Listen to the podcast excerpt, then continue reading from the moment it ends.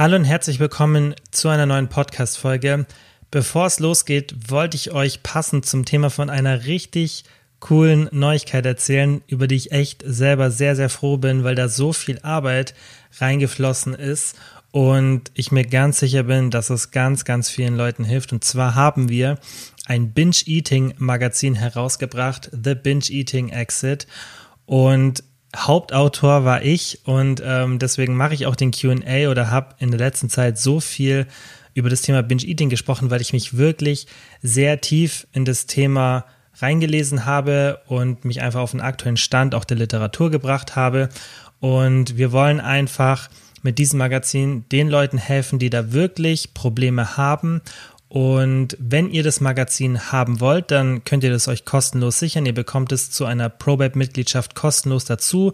Wir schenken euch das Magazin. Ihr müsst nicht mehr den Versand zahlen, den übernehmen wir sogar. Und wenn ihr da einfach mehr erfahren wollt, dann schaut mal auf unsere Website www.probabe.de oder geht über den Link in der Podcast-Beschreibung. Und das war's auch schon zu dem Thema. Das wollte ich einfach hier kurz ankündigen, weil es mir echt ein wichtiges Projekt war und ich mir ganz sicher bin, dass es vielen Leuten, die an Binge-Eating leiden, hilft. Und jetzt geht's direkt mit dem Q&A los. Kilians Brain Game Podcast. Ihr konntet mir ja letzte Woche über die Instagram-Story ein paar Fragen stellen und ich habe mir ein paar davon rausgesucht und würde sagen, wir fangen direkt mit der ersten Frage an. Tipps, um wieder ein normales Essverhalten zu entwickeln. Also man muss da natürlich überlegen, okay, was hat dazu geführt, dass dieses Essverhalten nicht mehr normal ist? Das ist das Allerwichtigste. Man muss erstmal nach der Ursache suchen. Aber gerade wenn es um das Essverhalten an sich geht und man jetzt nicht sagt, okay, ich habe einen bestimmten Trigger, der dieses Bingen bei mir auslöst, dann ist ganz, ganz wichtig, dass ihr Routine bekommt. Also das wäre ein Tipp, den ich in dem Bezug euch geben würde. Versucht, dass ihr wieder eine festere Essensroutine habt, weil das verliert ihr, wenn ihr ständig Binge-Eating-Attacken oder einfach Essattacken habt. Dann habt ihr irgendwann nicht mehr so eine Routine, ihr habt keine festen Mahlzeiten und das führt dann auch oft dazu, dass ihr eben leichter wieder in diese Essattacken reinrutscht.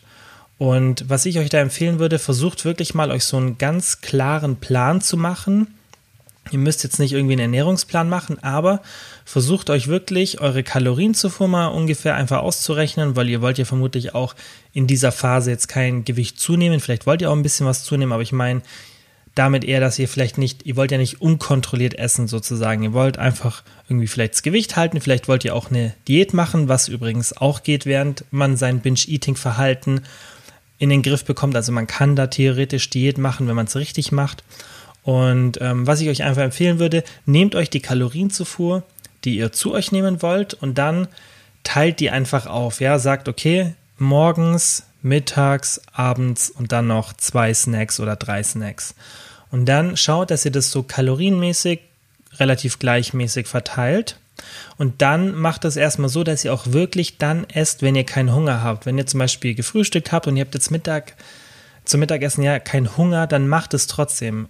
Esst die Kalorienzufuhr, die ihr euch aufgeteilt habt, und versucht, über diesen Weg wieder zu mehr Routine zu kommen. Denn ihr habt ja auch oft nicht so ein Hungergefühl, das so konstant ist.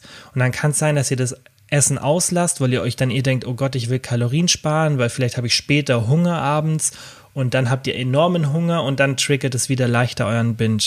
Und ihr setzt euch da einfach in so ein Szenario, in dem ihr zu viel Verzicht habt. Und das ist gar nicht notwendig, dass ihr da so stark verzichtet.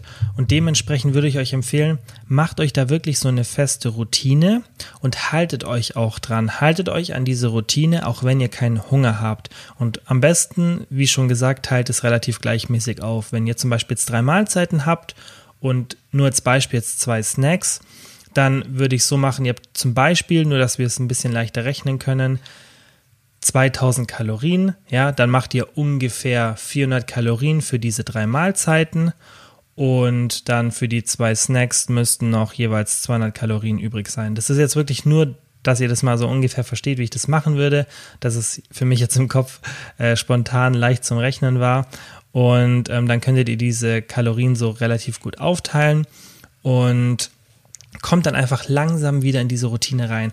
Und ganz, ganz wichtig, vielleicht kommt sogar die Frage, ich bin mir jetzt gar nicht sicher, wenn ihr mal einen Ausrutscher habt, dann ist es okay, bleibt bei dieser Routine. Fangt dann nicht an, die Kalorien, die ihr bei dem Ausrutscher zu viel konsumiert habt, wieder einzusparen, sondern bleibt an dieser festen Routine und lasst dann nicht Mahlzeiten aus und macht es wirklich konstant.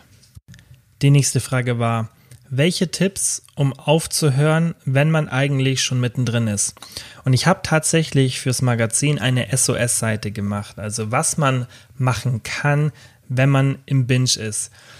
In der Regel wird es wirklich schwer sein, für euch in dieser Situation die Kontrolle zu erlangen, denn wenn man das Krankheitsbild Binge-Eating anschaut, so wie es auch definiert ist, dann ist Kontrollverlust in der Situation eins der Symptome.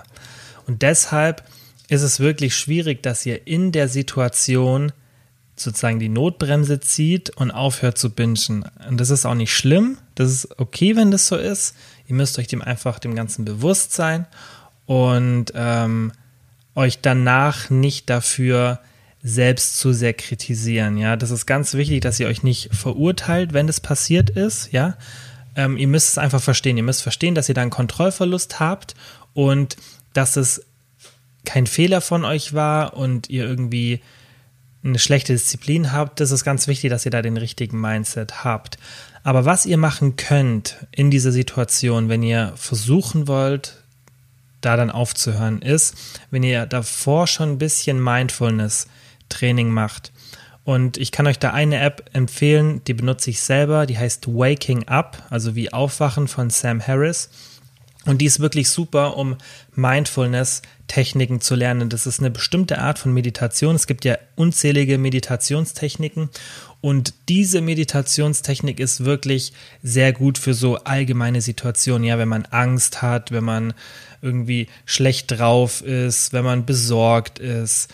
Und da kann man das eben auch ein bisschen in diese Situationen sozusagen überleiten und versuchen in dieser Situation einfach ein bisschen mehr die Kontrolle zu erlangen und das Ganze zu entschleunigen. Und bei der Mindfulness-Technik, ja, da tut man einfach man nimmt ein bisschen mehr so wahr, was um sich herum alles passiert und versucht dann, entschleunigt logischerweise dann auch diese ganze Situation. Und das würde ich euch empfehlen, dass ihr vielleicht mal ein bisschen euch über Google irgendwie ein bisschen da reinlest. Ich werde irgendwann mal auch eine Folge dazu machen, aber da möchte ich auf jeden Fall noch ein bisschen mehr recherchieren und das Thema noch ausführlicher verstehen, sodass ich da euch wirklich auch mehr erzählen kann. Aber Mindfulness-Techniken sind auf jeden Fall bei solchen Sachen super und sind dann auch in anderen Situationen auf jeden Fall sehr, sehr hilfreich, wenn ihr mal gelernt habt, wie Mindfulness funktioniert. Dann war die nächste Frage: Nach Binge-Eating Gefühl für normale Portionen und Sättigung verloren, wie am besten wiedererlernen? Das haben auch viele Leute, die normale Diäten machen oder sich allgemein extrem so gesund ernähren und da voll drauf achten, dass sie extrem volumenreich essen. Und wenn du da Probleme hast, dann hör dir am besten mal die Folge, die ist ein bisschen älter, aber nicht ganz so alt an. Die heißt irgendwas mit Volumenfoods. Ich glaube, ich habe sie genannt. Deshalb solltest du weniger Volumenfoods essen. Und da in der Folge habe ich ausführlich erklärt, was da mein Standpunkt ist zu dem Thema und gebe auch viele Tipps. Aber jetzt nochmal hier kurz, was du machen solltest, wenn du da Probleme hast.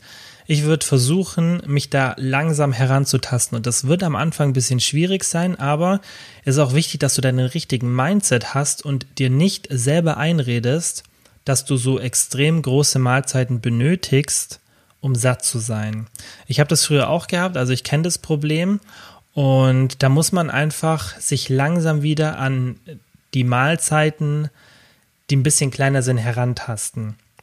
Was mir da extrem geholfen hat, ist, dass ich meine Mahlzeiten nicht so fettarm gestalte und das führt dazu, dass du einfach ein bisschen mehr Geschmack hast und auch die Sättigung einfach ein bisschen besser ist. Und allgemein nochmal zum Thema Sättigung, habe ich zwar auch schon ein paar Mal erklärt, aber nochmal: Eine Kombination von Protein, also wirklich viel Protein, Ballaststoffen, moderat Kohlenhydraten und nicht zu wenig Fett ist super, weil dann hat man einfach eine langsame Magenentleerung, man hat nicht diesen extremen Blutzucker-Crash, ja, dass einfach der Blutzuckerspiegel ansteigt, nachdem man Kohlenhydrate gegessen hat und dann wieder absinkt. Wenn man das einfach vermeiden kann, dann kommt danach nicht so ein Heißhunger auf und man fühlt sich auch nicht so müde. Und das kann schon helfen, sich so an kleinere Mahlzeiten ranzuwagen.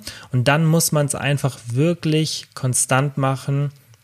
Und man muss sich auch sagen, okay, das kann wieder normal werden und da muss man wirklich einfach beständig sein. Und da hilft dann auch wieder das, was ich vorhin gesagt habe, so einen festen Mahlzeitenplan machen, weil wenn du schon vorgesättigt da reingehst, ja, wenn du einfach schon mittags was gegessen hast, dann wirst du abends gar nicht so viel Hunger haben, als wenn du jetzt den ganzen Tag hungerst. Natürlich brauchst du dann abends eine größere Mahlzeit, aber du könntest es auch einfach nur verteilen auf mehrere Mahlzeiten.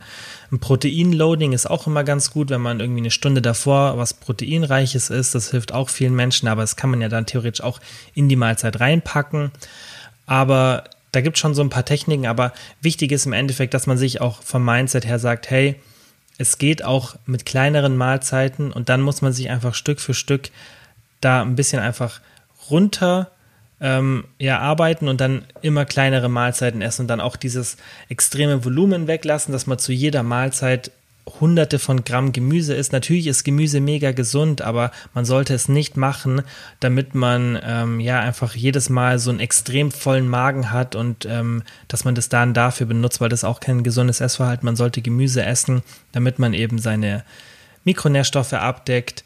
Und natürlich kann es auch dabei helfen, das Volumen in der Mahlzeit zu erhöhen. Ich mache das auch, aber man sollte es halt nicht so machen, dass man in jeder Mahlzeit 500 Gramm Gemüse hat, damit man dann satt ist. Dann ist da nicht so der Sinn dahinter und das ist einfach nicht gut fürs Essverhalten, weil wenn man dann mal kleinere Mahlzeiten essen muss, dann wird man da nie satt und ist ja auch nicht so angenehm, wenn man immer so 1 Kilo Mahlzeiten isst. Das ist ja auch körperlich dann anstrengend und das dann auch mehrmals pro Tag macht und deswegen verstehe ich, dass da viele weg wollen und die Folge, als ich die aufgenommen habe, die war auch bis heute eine der meistgehörtesten Folgen. Also da haben scheinbar echt viele Leute ein Problem damit, davon wegzukommen. Also hör dir am besten nochmal die Folge an, falls du es noch nicht gemacht hast und dann, wie gesagt, taste dich so langsam da heran. So, und die letzte Frage für heute. Was tun, wenn man mit gesunden Lebensmitteln Essattacken bekommt? Sorry für diese kurze 30-Sekunden-Unterbrechung, aber ich wollte nochmal sagen, dass ich mich so freuen würde, wenn du den Podcast in deiner App abonnierst. Ich kriege so viele Nachrichten, besonders auf Instagram von Leuten, die sich bedanken, dass der Podcast ihnen hilft. Und das Einzige, was ich mir wünschen würde als Gegenleistung, dass ihr den Podcast abonniert. Ihr müsst nichts machen. Ich weiß, dass viele den Podcast regelmäßig hören, ihn aber nicht abonnieren. Und wenn ihr den Podcast in eurer App abonniert, dann hilft es enorm dabei, dass der Podcast wächst und ihn mehr Leute entdecken. Und dann profitiert auch ihr wiederum davon, dass ich durch einen bekannteren Podcast besser in der Lage bin, sehr bekannte Leute als Interviewgäste in den Podcast einzuladen und dann haben wir hier einfach coolen Content, von dem ihr profitiert. Und wie gesagt, würde ich mich einfach mega freuen, wenn ihr den Podcast abonniert und jetzt geht's direkt weiter mit der Folge. Das ist auch ganz normal, also da bist du auf jeden Fall nicht alleine und da würde ich genau die gleichen Prinzipien anwenden, über die ich sonst auch immer spreche. Es ist wichtig, dass man die Ursache findet für die Essattacken und es ist wichtig, dass man dann eine Essensroutine bekommt und einfach konstant an sich arbeitet, weil was dann die Essattacke bei dir auslöst, das ist gar nicht so wichtig. Wichtig ist, dass du einfach das erkennst und dann versuchst in den Momenten richtig zu handeln und auch vorher schon richtig zu handeln. Und es ist natürlich auch wichtig, dass du einfach, wie gesagt, diese Routine hast, ja, dass du einfach so routinierte Mahlzeiten hast, dann weißt du auch so, hey, ich muss gar nicht jetzt so Angst haben, dass ich jetzt später Hunger habe, weil du wirst merken, wenn du das wirklich machst und dann die Mahlzeiten auch gut gestaltest, so wie ich es vorhin erklärt habe, dann wirst du immer satt sein und dann kommt gar nicht diese Angst auf und man muss da wirklich ein bisschen aufpassen, dass man sich da nicht zu sehr auf so Kleinigkeiten fokussiert. Natürlich ist es wichtig, dass man auch schaut, okay, welche Lebensmittel triggern das, aber wichtig ist eher, dass du das Ganze betrachtest, ja. Also ich gebe jetzt dir nochmal so die 5 wichtigsten Sachen mit, die man da beachten sollte. Nummer 1 ist eine schlechte Stimmung. Das führt bei vielen dazu, dass sie eben in dieses emotionale Essen reinverfallen, ja, und das läuft relativ simpel ab, man ist schlecht gelaunt oder irgendwie ängstlich oder hat so leichte depressive Verstimmungen und dann möchte man diesem negativen Gefühl aus dem Weg gehen und flüchtet sich in Essen. Manche flüchten sich ja auch in andere Sachen, ja, aber manche flüchten dann einfach in Essen. Und das muss man einfach erkennen und dann in der Situation was anderes machen, als eben zu essen. Ja, man kann dann sich auf die schlechte Stimmung fokussieren. Man kann auch da so Mindfulness-Techniken benutzen oder was immer super ist, einfach irgendwas anderes machen, was einem in dem Moment ein bisschen Halt gibt oder auch ja einfach Glückseligkeit sozusagen bringt, irgendwas mit Freunden reden, mit der Familie reden, irgendwas, was dich in dem Moment davon abhält, dass du eben eine Essattacke hast, weil was normalerweise für ein Problem entsteht, wieso so Leute ja dann auch durch die schlechte Stimmung in das Binge-Eating reinrutschen, ist, man ist schlecht gelaunt, dann hat man eine Essattacke, dann ist man danach noch schlechter gelaunt, beziehungsweise frustriert, traurig, wütend auf sich selbst, ist wieder schlecht gelaunt dadurch, hat die nächste Essattacke, ist noch frustrierter und dann geht dieser Kreislauf ewig weiter. Ich habe auch im Magazin, über das ich vorhin im Intro gesprochen habe, so eine Grafik erstellt, wo ich das genau erklärt habe. Und so läuft es dann normalerweise ab. Und deshalb ist es wichtig, dass man da früh genug eingreift. Und selbst wenn es dann nicht jedes Mal passiert, ist halt wichtig, dass man das erkennt, dass es bei dir, wenn es so ist, die Essattacken auslöst und dass du dann weißt, okay, die schlechte Stimmung führt dann immer dazu, dass ich dem ausweiche und esse. Das nächste Mal mache ich irgendwas, was mir in der Situation gut tut und sabotiere mich nicht selbst mit dem Essen oder flüchte mich da rein. Ja, ich setze mich einfach damit auseinander, was das Problem gerade ist oder versuche einfach eine bessere Stimmung zu bekommen. Das ist immer das Allheilmittel, ja, wenn man schlecht drauf ist, dass man sich irgendwie in soziale Situationen begibt, sich mit Freunden, Familienmitgliedern umgibt und das hilft dann, dass man diesen Zyklus, den man normal dann hat, irgendwann so unterbricht und lernt, okay, auf schlechte Situationen reagiere ich mit was mir gut tut und eben nicht mit Essen. Dann der zweite Punkt ist, wenn man dieses Rigid Dieting macht, habt ihr vielleicht schon mal gehört, das ist einfach so extrem unflexibles Essverhalten und ich bin ja schon ganz, ganz lange ein Befürworter von Flexible Dieting, natürlich in einem richtigen Zusammenhang, dass man auch auf die Mikronährstoffe achtet und nicht einfach nur isst, was man will, solange es in die Kalorien passt. Aber es ist wichtig, dass man sich eben nicht zu viel Verbote setzt und auch mit den Uhrzeiten und allem das nicht zu perfekt machen will und da extrem unflexibel ist. Und manche können das relativ gut, irgendwie Intermittent Fasting oder andere Sachen und bei anderen Leuten, da ist es halt dann eben nicht so gut und da kann es dann dazu führen, dass man diesen Verzicht, den man hat, irgendwie kompensieren will und das ist halt immer so, man will immer genau das haben, was man gerade nicht haben kann und das ist auch da bei den Essattacken halt so, dass ihr wirklich dann irgendwann diese Sachen so craved, wenn ihr euch die ganze Zeit eine Pizza verbietet oder was es auch dann immer ist, was ihr dann in diesen Binges konsumiert, wenn ihr das tagtäglich in kleinen Mengen oder jeden zweiten Tag in kleinen Mengen konsumiert und es gar kein irgendwie ein verbotenes Lebensmittel ist und ihr keine Angst davor habt, dann nehmt ihr da diese ganze Spannung raus und das ist eben ein ganz, ganz wichtiger Punkt, dass man sich flexible Essensgewohnheiten antrainiert. Dann Nummer 3, dass man einen zu starken Fokus auf den eigenen Körper hat, ja, dass man extrem Wert drauf liegt, wie man aussieht und sich auch viel an anderen orientiert und einfach allgemein so ein schlechtes Selbstbild hat und sich da extrem streng kontrolliert und sich dann auch oft unwohl fühlt. Sowas sollte man natürlich auch unterbinden. Was da immer super ist, ist, wenn man irgendwie Sport macht und sich gut ernährt, weil dann fühlt man sich auch besser. Ja, ist auch wichtig, dass man einfach so immer wieder so einen Blick für die Realität bekommt, dass man da einfach ein gesundes Selbstwertgefühl bekommt und nicht so stark auf den eigenen Körper fokussiert ist und dann auch immer sehr kritisch mit sich ist. Ein weiterer Punkt ist häufiges Diäthalten. Da würde ich euch auch empfehlen, macht es einfach ein bisschen entspannter, macht nicht so oft Diät, macht euch nicht so viel Gedanken über euer Gewicht, solange ihr gesund seid und macht einfach nicht diesen Rhythmus von Crash Diät zunehmen. Die letzte Folge ging ja genau um das Thema, also unbedingt anhören, wie beende ich eine Diät, da erkläre ich auch, wie man oder wie das normalerweise laufen sollte mit Diäten, wie oft man die machen sollte, ich gehe da kurz drauf ein und da erkläre ich auch, wie man das vermeiden kann, dass man eben ständig Diät macht. Und der 5. Punkt ist vermutlich einer, in dem sich die meisten erkennen, die mit Binge-Eating-Probleme haben, Perfektion. Was sind schon so die Leute, die diese Charaktereigenschaft haben, die dann zu Binge-Eating neigen? Und das ist auch ganz wichtig, dass ihr das da ablegt, weil das Problem, was auch da entsteht, und das habe ich schon ganz oft in meinem Online-Coaching früher zu meinen Kunden gesagt, wenn man Perfektion erwartet, dann wird irgendwann das Szenario kommen, an dem man dieser Perfektion nicht gerecht wird.